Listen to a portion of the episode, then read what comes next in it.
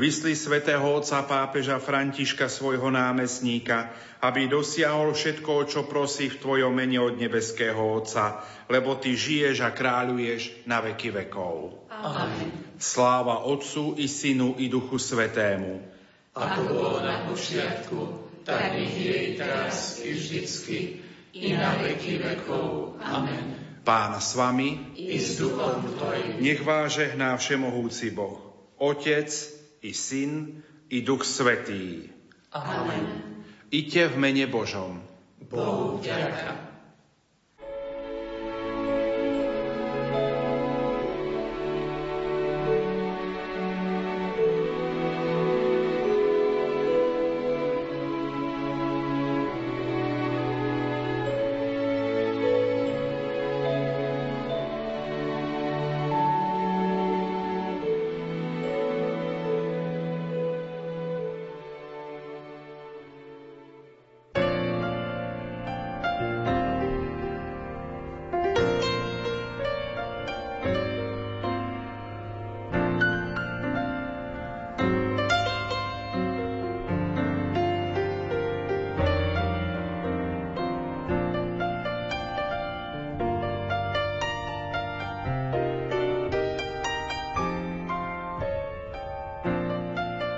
Literárnej kaviarne dnes prijala pozvanie liečebná pedagogička Barbara Kováčová.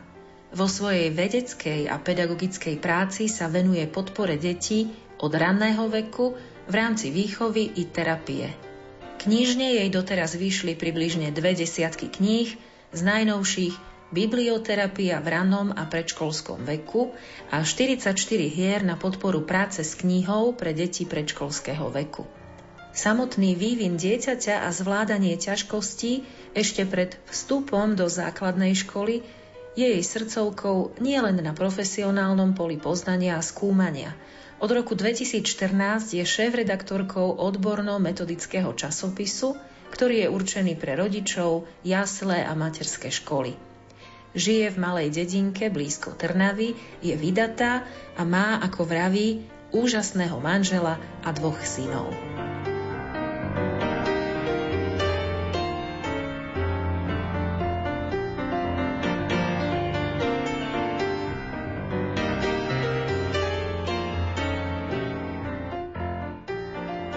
Vítaj u nás, Barborka. Ďakujem veľmi pekne. Biblioterapia patrí k vedeckým oblastiam, ktorým sa venuješ publikačne aj v praxi. Zaoberáš sa najmä ránou biblioterapiou. Čo presne to znamená? To je taký veľmi špecifický pojem a bežnému človeku, ktorý sa nepohybuje v oblasti alebo na akademickej pôde či na poli nejakých odborných e, príspevkov nepovie veľa. Ale ak by som to mohla predstaviť tak symbolicky, tak môžeme povedať, že deti by mali od malička čítať. To vieme všetci, áno. Nás, rodičia, aj starí rodičia podnecovali k tomu, aby sme čítali, aby sme čítali veľa a potom sa nás pýtali, že o čom sme čítali.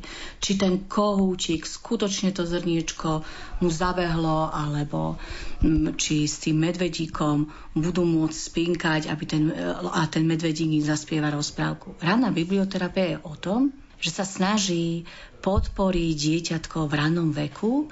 To znamená, my ako rodičia, alebo ako starí rodičia, alebo ako krstní, krstné, chceme podporiť to naše, to, tú našu najmladšiu ratolesť, alebo inak symbolicky povedané takú tú špongiu, ktorá nasáva v tých prvých rokoch života čo najviac.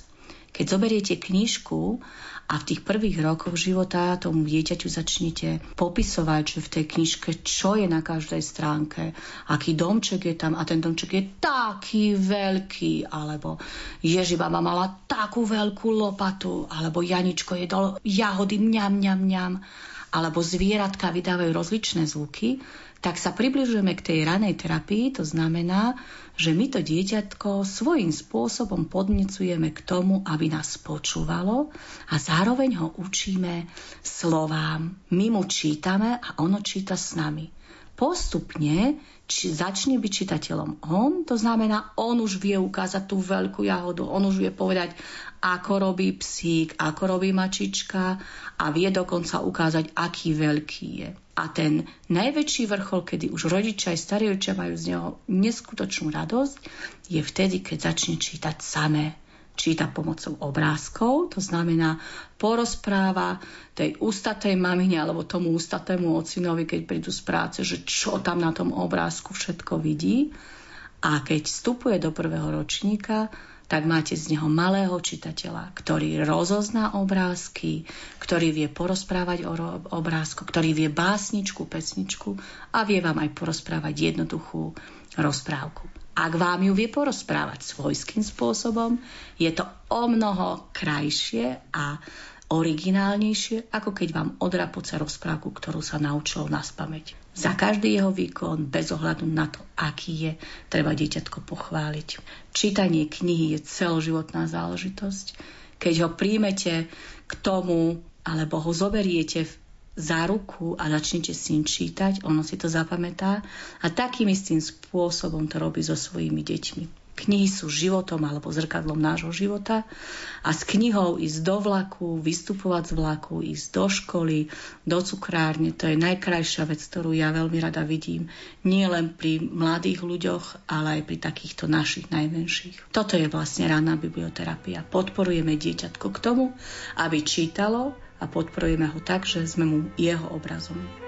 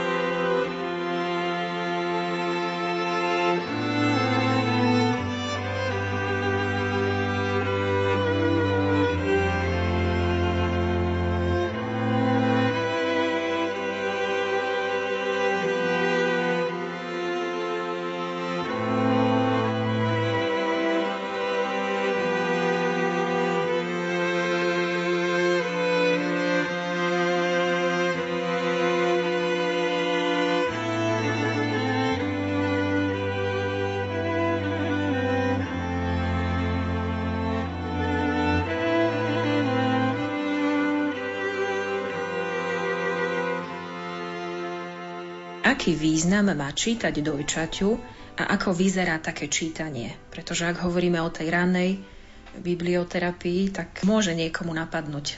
Otázka je dobre stavaná. Význam to má. Je to veľmi dôležité, tak ako som povedala, ale v rozličných sférach. To znamená, ak začneme s dieťaťom čítať, to, že sa ono priblíži ku nám, my podporujeme vzťahovú väzbu s ním. Či je to starý otec, stará mama tým, že dieťatko už sedí pri nás alebo sedí oproti nám, sa nacvičuje alebo stimulujeme ho k tomu, aby, aby vydržalo pri určitej činnosti. To znamená, tou činnosťou je otáčanie, otváranie knihy, pozeranie. Rozvíjame u neho pasívnu slovnú zásobu.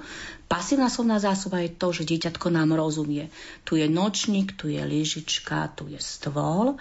A to, že ono si to slovičko potom do toho svojho repertoáru použije, to znamená, už vie, že je to nočník, tak to už je aktívna slovná zásoba. Potom rozvíjame ešte celkové aj takú rozhľadenosť a samozrejme také tie poznávacie schopnosti. Že vie rozlišiť, že to je psík, to znamená, že vie, že je to zvieratko, že vie, že je to človek, ktoré časti má na obrázku rozprávková postava. Presne tie má aj on a má aj hlavu, má hlavu, má ručičku, má ručičku, má pršteky, má, ale začína zisťovať, začína odlišovať. To znamená, že napríklad Ježibaba má strapaté vlasy, Janko má tiež strapaté vlasy. Kedy tie strapaté vlasy nebude mať? Keď sa učeše. To znamená, že učí sa aj následkom, dôsledkom určitej postupnosti vo svojom živote. Dieťatko by malo mať k dispozícii tú knižku v takom význame, že by mohla byť voľne položená, môže sa s ňou hrať, vtedy je to hračkou. Ale ako náhle ju má k dispozícii, že ho má aj s čitateľom, to znamená s tým, kto ju číta, práve vy ste to, čo budete s ním čítať, to znamená so sprostredkovateľom, tým sa rozvíja, tým sa stimuluje. Berme do úvahy aj to, že nie všetky detičky sú obdarené tým, že sú zdravé, ale aj detičky, ktoré majú určité znevýhodnenie alebo určitú ťažkosť vo svojom živote, môžeme rozvíjať tiež prostredníctvom knihy. Čím skorej začneme pôsobiť, alebo čím skorej začneme dieťaťu ukazovať a pracovať s ním s knihou, tým je to lepšie pre jeho celkový rozvoj. Pre takú zaujímavosť by som uviedla, že keď dieťatko leží v postielke a má okolo seba strašne veľa hračiek, je dobré z tej postielky tie hračky nejakým spôsobom odstrániť alebo odložiť a skorej mu dať k dispozícii knihu, ktorá je bieločierna, lebo my vieme, že také malé deti vnímajú bieločierne a potom také signálne farby ako žltú a červenú. Keď sa ono pozerá, to znamená, že rozlišuje na tej stránke obrázok, ten bieločier, napríklad na bielom podklade má tam čiernu mačku, tak ono si rozvíja to vizuálne vnímanie to, čo potrebuje na to, aby sme s ním vedeli čítať. To znamená, aby sme vedeli čítať rozprávku a aby ono vedelo rozlišovať niektoré detaily. Deti, tieto najmenšie deti vedia rozlišiť, toto je psík, toto je kačka. Postupom tých rokov, to znamená, že čím sú zrelšie, vedia rozlišiť na tej kačke aj zobáčik, krídelko, chvostík a nožičky. Táto práca mravenčia, ktorú si myslia napríklad rodičia, že dieťa to nevníma, sa odzrkadlí o pol roka, možno o tri štvrte roka a budú všetci prekvapení, že keď dieťa vidí nejakú mačku na úplne inom obrázku, nie na tom, čo, ktoré pozná, zakričí, že cica. A všetci z rodiny budú vytešení, že áno, my sme o tej mačičke čítali, máš ty, Janko, pravdu. Veď musíš vedieť, ako mi je, aj keď sa nedá prísť až na dotyk. Naše ticho predsa robí veľký krik. Veď musíš vedieť, ako mi je, že je to bieda stáť až na kraji, keď nám v ústach zostala chuť po raji. A to ešte nevidíme zostatok na účte a na dne šálky. Tak toto bude taký divný rok, jeden preklep chyba lávky. Žiadne básne s tebou, iba samá próza. Všetko len akože a nič nie naozaj.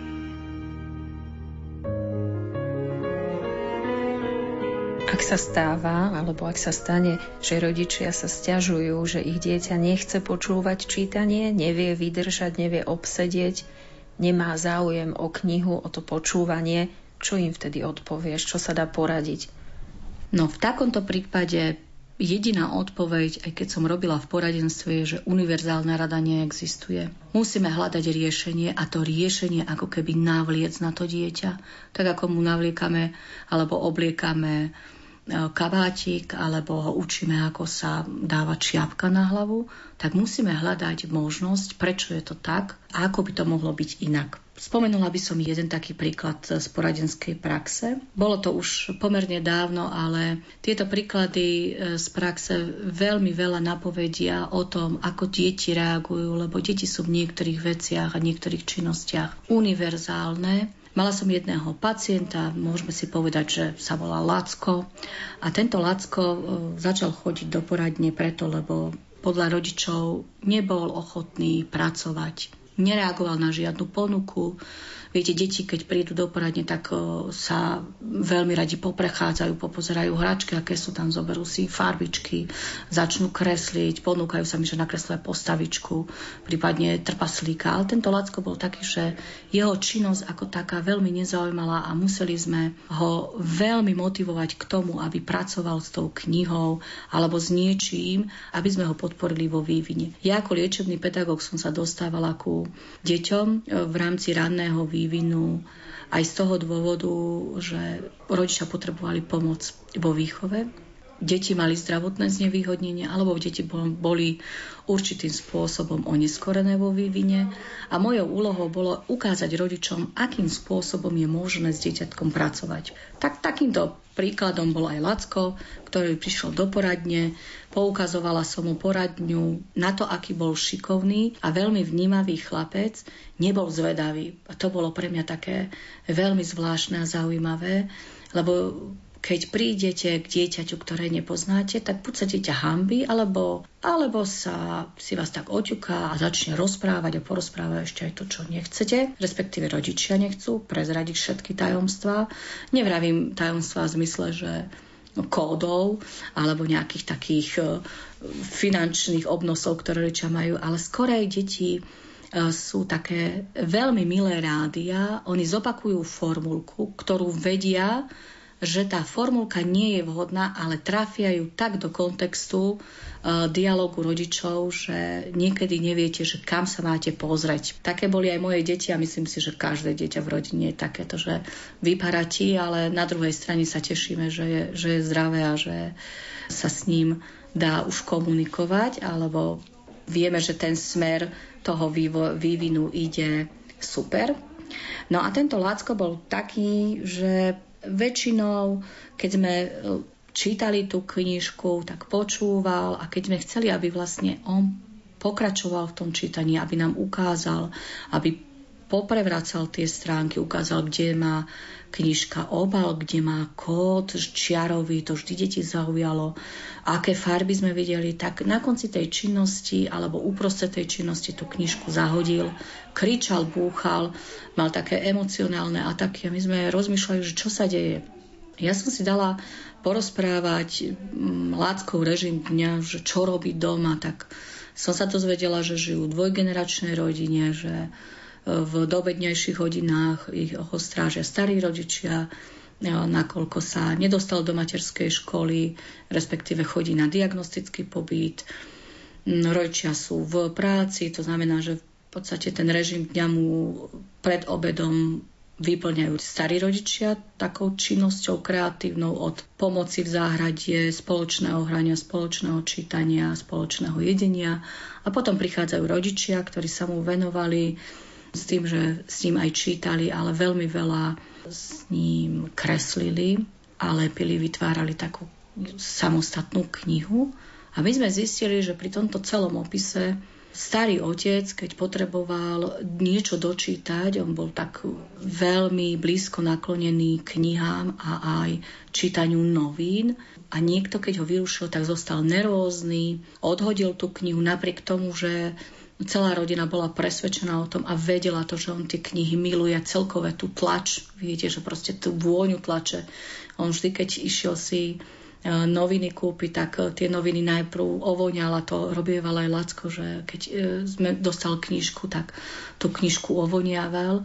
Tak my sme zistili, že tento starý otec, keď ho niekto vyrušil, tak dostal takéto, povedzme si, emocionálne záchvaty a tento Lacko bol jeho zrkadlom. A to je všetko o tom, všetko je to okolo toho, že deti zrkadlia to, čo robia dospelí. Niečo ich zaujíme viacej, niečo ich zaujíme menej. A Lacka ten krik, tá červená tvár starého otca, to tupotanie, napriek tomu, že to nemyslel v zlom, tak zaujala, že začal kopírovať a zrkadliť toto správanie. A rodičia si to nevedeli vysvetliť, nakoľko, keď sa pýtali starí rodičia, či sa niečo stalo, stará mama povedala, že sa nič nestalo, starý otec povedal, že sa nič nestalo.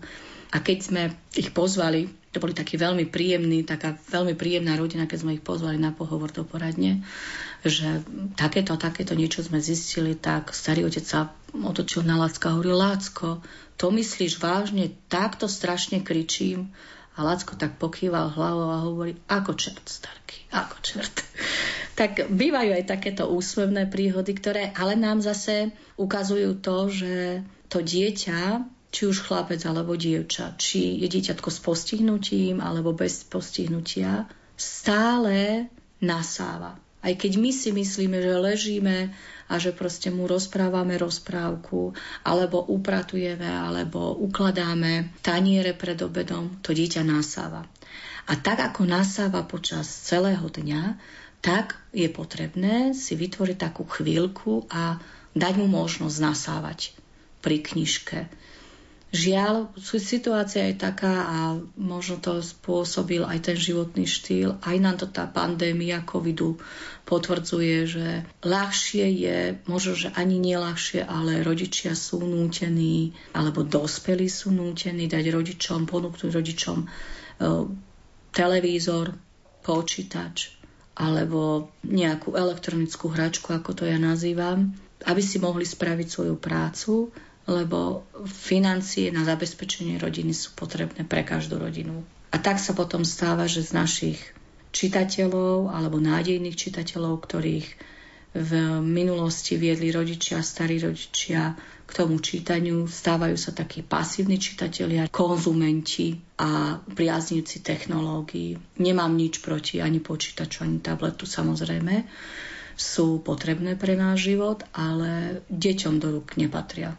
Pokiaľ nejde o edukáciu, aj o tom by sa dalo polemizovať, ale deťom do toho ráneho predškolského, možno aj mladšieho školského veku nepatria. Majú si, môžu si pozrieť rozprávku v televízore, tú istú rozprávku v televízore si môžu aj prečítať a možno tam rozprávka bude aj humornejšie prečítaná, ako je v televízore reklamovaná, alebo majú možnosť ísť von a takisto si vytvárať zážitky, ktoré môžu napísať do svojho denníka. Možno som v týchto veciach rigidná, ale ja takto vediem svoje deti, aby tie elektronické hračky neboli centrom ich života, to znamená, že ešte sa len zobudia a bežím na elektronickú hračku.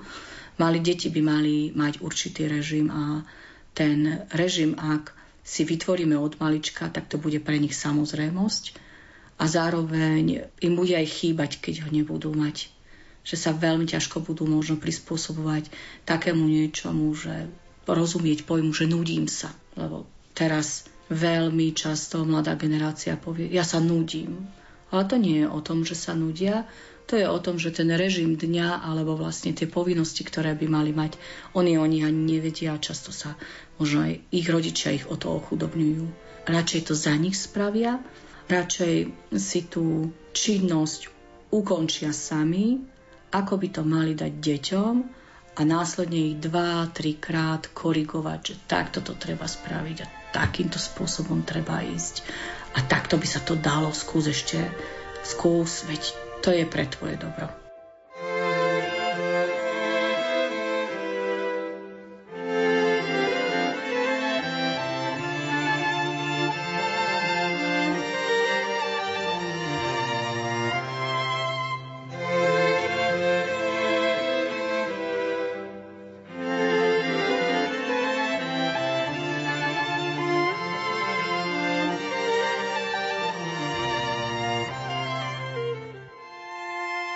Venuješ sa vplyvu knihy na dieťa odborne, vedecky, asi aj mámou dvoch detí. Koľko z tej odbornosti v oblasti biblioterapie vstupuje do tvojej rodiny a koľko zase z rodiny do vedeckého života? To je taká veľmi zaujímavá otázka. Na jednej strane, na druhej strane môžem povedať, že keď sa rozprávam s rodičmi iných detí, tak sa ma za každým spýtajú, že a pomohlo to vašim deťom? Ja ako liečebný pedagóg, keď som skončila na pedagogickej fakulte v Bratislave, tento odbor, tento neskutočne zaujímavý a jedinečný odbor, tak som jednoznačne vedela, že chcem ísť pracovať s dospelými. Viete, to sú také tie prvoplánové. Na druhej strane som sa dostala k tým najmenším. A povedala som si, že to je možno škola života, to je proste krok, ktorý by mala som asi absolvovať, až pokiaľ sa dostan, dostanem k tým dospelým. A keď to tak spätne generalizujem, tak by som povedala, že áno, že to, to, toto bola práve tá cesta, lebo teraz robím s dospelými, so študentami, ktorí sa vlastne pripravujú na toho rolu terapeuta, pracujúceho s deťmi od raného veku až po školákov a neskoršie adolescentov až k seniorom. Ja som začala pracovať ako liečený pedagóg po škole, tak ako som spomínala, s deťmi. Dostala som sa k deťom s rôznymi druhmi postihnutia, s rôznymi problémami. Dostala som sa k rodinám, ktoré prichádzali do poradne nie preto, že mali dieťa s postihnutím, ale preto, že potrebovali poradiť. A o mne bolo známe, že som bola taká ničím nespútaná a mávala som také iné nápady, možno zaujímavé. V tom čase som mm, spolupracovala aj s návratom a podporovala som rodičovské skupiny pri tom, akým spôsobom sa hrať s deťmi, lebo viete, to je povie si, niekto si povie, že hrať sa s dieťaťom to je veľmi jednoduché. No, veru, to vám poviem, to je ťažká robota. A hlavne, keď prídete na nejaké školenie a ukazujete rodičom, že ako sa majú hrať. Všetci sú nadšení a keď vám majú ukázať hru s dieťaťom alebo ako si ju predstavujú, tak začínajú rozpaky, veľké smiechy a všetko možné, ako vidíte u detí, zahováranie, odbiehanie od činnosti a podobne. A mňa toto naučilo, že hrať s deťmi je taký proces, ktorému, ktorému zdávam úctu v tom, že nie každému dieťaťu môže byť poradenský pracovník sympatický. To si povedzme, že deti nie sú tak a aspoň aj teraz súčasná populácia detí nie sú také, že sa na vás zavesia a proste hneď sa začnú s vami hrať. Veľmi sú opatrné. Často sú deti také, že počas celého rozhovoru s rodičom ani spoza toho rodiča nevykuknú, len sledujú a tak mapujú okolie, že čo sa ešte bude diať, čo sa tá pani bude pýtať. No a toto vlastne bola taká cesta ku knihe, lebo keď som sa začala hrať s deťmi, tak to nebolo také, že dieťa sa začalo hrať a my sme sa tam zahrali a prehrali si určitú rozprávku, tak ja som sa naučila jednu takú fintu. Mala som knižku, ktorá bola no, meter veľká a tú knihu, keď som otvorila, tak tej knihe bolo veľmi veľa drobných postavičiek, zvieratiek a veľmi, veľmi bola rôznofarebná. A tieto deti sa na toto chytili, lebo som za každým spýtal, videl si už takú knihu? Pú, tak aby si vedel, odkiaľ mám. A deti začali hľadať, že odkiaľ. A niektoré kývajú hlavou, že nie, že nevedia. A hovorím, pozri sa, túto, túto je taká gulička. Pozri sa, vidíš tú guločku? A ono povie, že nevidí, ale nevidíš guľočku. A, ale tak dobre, tak keď nevidíš guľočku, tak určite uvidíš autičko. A ono zase kývalo, že nie. No tak ty mi povedz, čo vidíš. A to je komunikácia, to je tá interakcia s tým dieťaťom. A ja som zistila, že vlastne tá kniha, či už je veľa, veľká alebo malá, to dieťa viacej ako keby pritiahne k vám, ako k dospelému, z toho ohľadu, že hračky. Keď máte avčičko, tak je červené, žlté, fialové. Keď je mačička, tak je malá a veľká. Ale knihy, ktorúkoľvek knihu otvoríte, knihy sú vždy rôzne. Otvoríte knihu, máte knihu o farbách. Otvoríte knihu, máte tam zvieratá, pretočíte stránku a na tej druhej stránke máte to isté zvieratko a k tomu sa pridalo ďalšie zvieratko. Otočte tretiu stránku a máte prvé zvieratko, druhé, tretie. A na takýto spôsob som začala aj pracovať s knihami a toto boli vlastne prvé skúsenosti moje s knihou, kedy som ja deťom ukazovala, ako sa číta. Ponúkala som aj rodičom, aby si sadli ku mne na koberec a čítali sme spolu. Prevracali sme stránku, opisovala som všetko. Tak a teraz pretočíme tú stránku. Aj tá stránka ide ťažko, lebo je taká veľká. Alebo keď sme mali malú knižku, pozri, pozri, tá knižka šuchoce. Dokonca som mala knižky, ktoré voňali.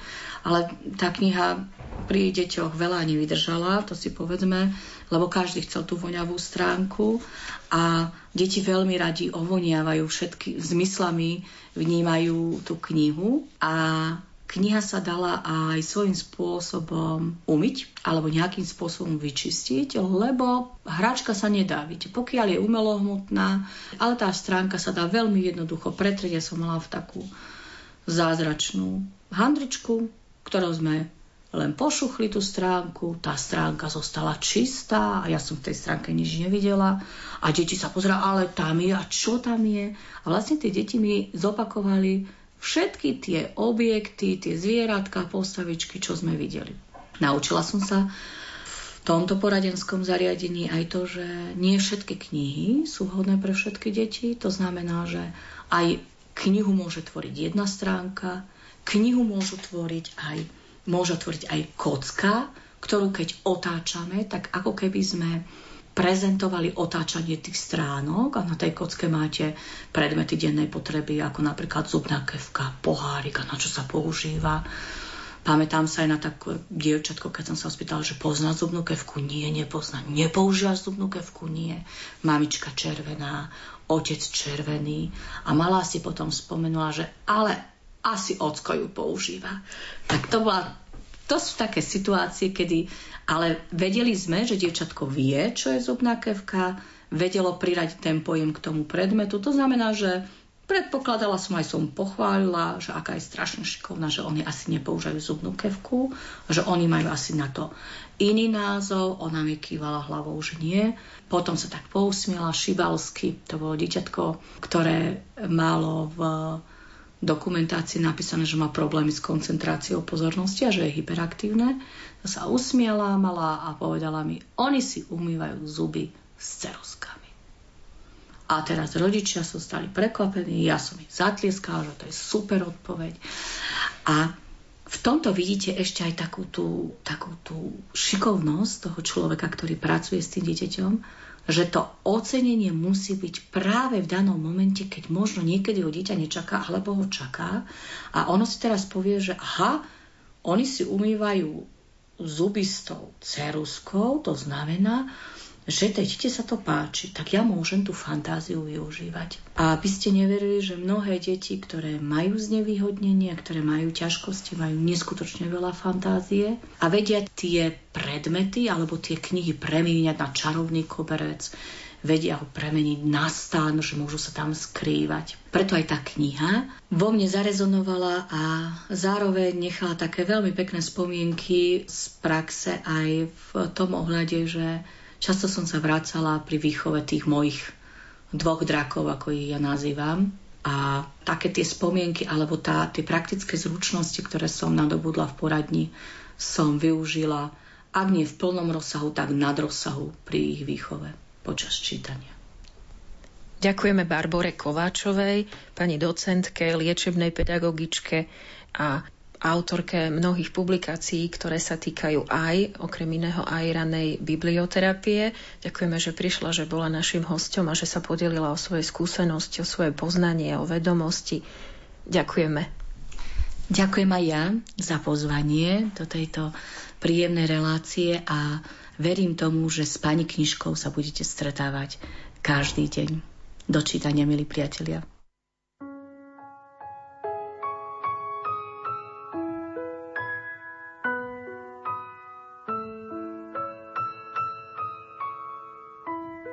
V dnešnej literárnej kaviarni sme hostili liečebnú pedagogičku Barboru Kováčovú.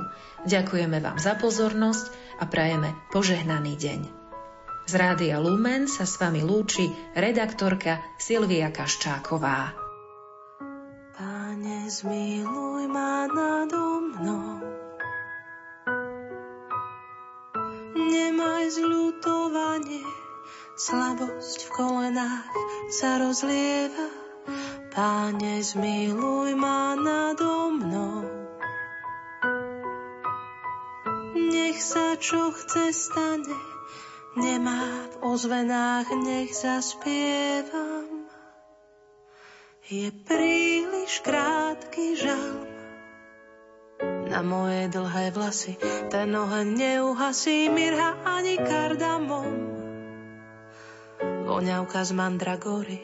Ja ešte stále horím, príliš krátky žal. Na moje dlhé vlasy ten oheň neuhasí mirha ani kardamom. Voňavka z mandragória ešte stále horí.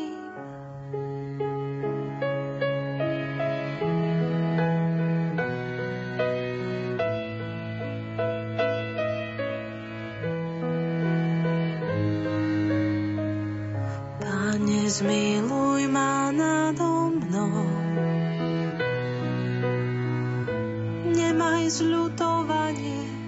slabosť v kolenách sa rozlieva.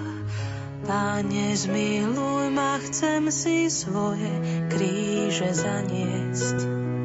Krížom cez kostol chor už nespieva. Je príliš krátky žal na moje dlhé vlasy, ten oheň neuhasí mirha ani kardamom. Voňavka z mandragory, ja ešte stále horím, príliš krátky žal. Na moje dlhé vlasy, ten oheň neuhasí mirha ani karda